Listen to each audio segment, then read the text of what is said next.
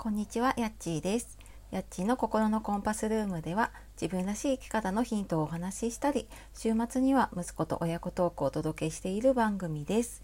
本日もお聞きくださいましてありがとうございます。週の真ん中になってきましたね。いかがお過ごしでしょうか。うちと同じくね、お子さんが夏休みに入ってちょっとやっぱり今までとね、生活のペースが変わってきたりとか、思うようにね時間が取れなかったり、暑さもあったりしてね、イライラすることあるかと思いますが、少しでもね自分を癒す時間、自分に優しくする時間をね取りながら、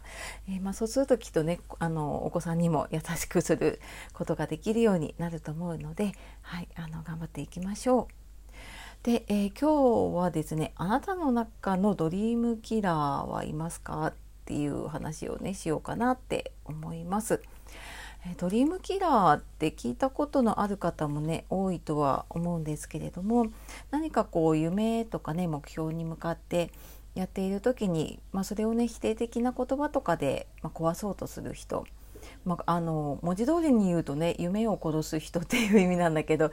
そういうね何かやろうとするのを、邪魔するというかね、そういう人のことをねよく言いますが、そんな人周りにいませんか？何かやろうと思った時に、いやそれは無理だよとか、なんかそんなのやったってしょうがないよとかね、なんかそういう風に言ってくる人って、なんかやろうとするとね必ずと言っていいほどね現れるんじゃないかなって思うんです。だけどこれってなんか周りの人が言っている場合もあれば、実は自分の中にドリームキラー、もう一人のね自分がドリームキラーになってしまう場合もあるなって思って、今日はお話をしています。で、じゃあなんか自分がねそういうふうに夢を壊そうとする、夢に向かっているのに夢を壊そうとするってね、なんか矛盾しているような感じがするんですけれども、何かやろうと思った時、そうならないようにするにはね、まずどうしたらいいかっていうと、こうできない言い訳よりもできる方法を探すっていう風にしていくと、自分の中でいやこれは無理だなとか、今の私にはこれは無理かもしれない、できないかもしれないっていう風なね、そういう自分でなんか自分の可能性をね潰しちゃうっていうようなことがなくなってくるかなって思います。で、心理学とかだとね、こう意識を向けた方にエネルギーが流れるっていう風に言われていて、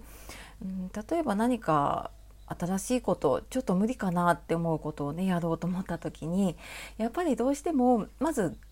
防衛本能じゃないんだけど、自分を守ろうとするんですよね。だからなんかこれ失敗したらどうしようとか、これできないかもしれないなって思うと、それは不安かもしれないし、もしかしたら自分のプライドを守ろうとしてね、そういうふうになっていることもやっぱり私もあるなって思うんですけど、ただなんかそうやってるとやっぱり時間がないしなとか、お金もないし、いや子供も小さいからまだできないなっていうふうに、どうしてもなんかそのできないに意識がいっちゃうと、できない言い訳をね次々とこう脳は探し始めちゃうんですよね。でやっぱりそっちにどんどんできない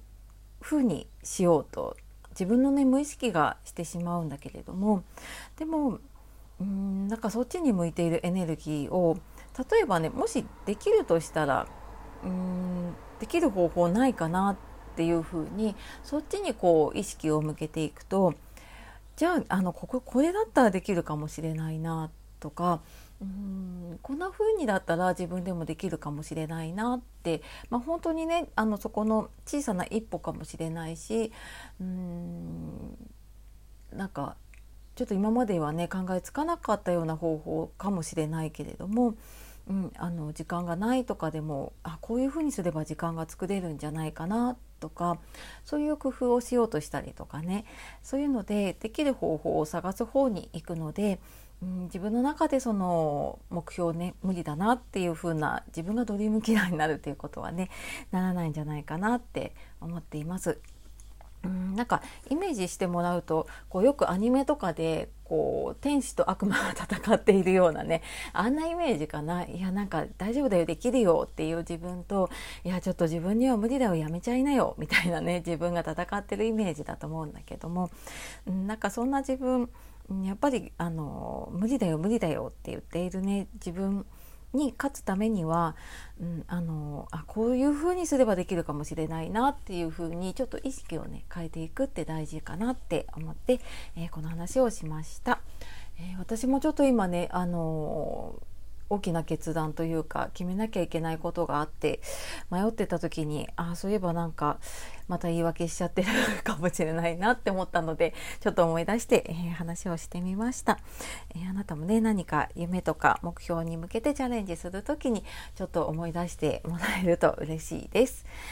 はい、では今日も最後まで聞いてくださいましてありがとうございました。では素敵な一日をお過ごしください。さようなら、またね。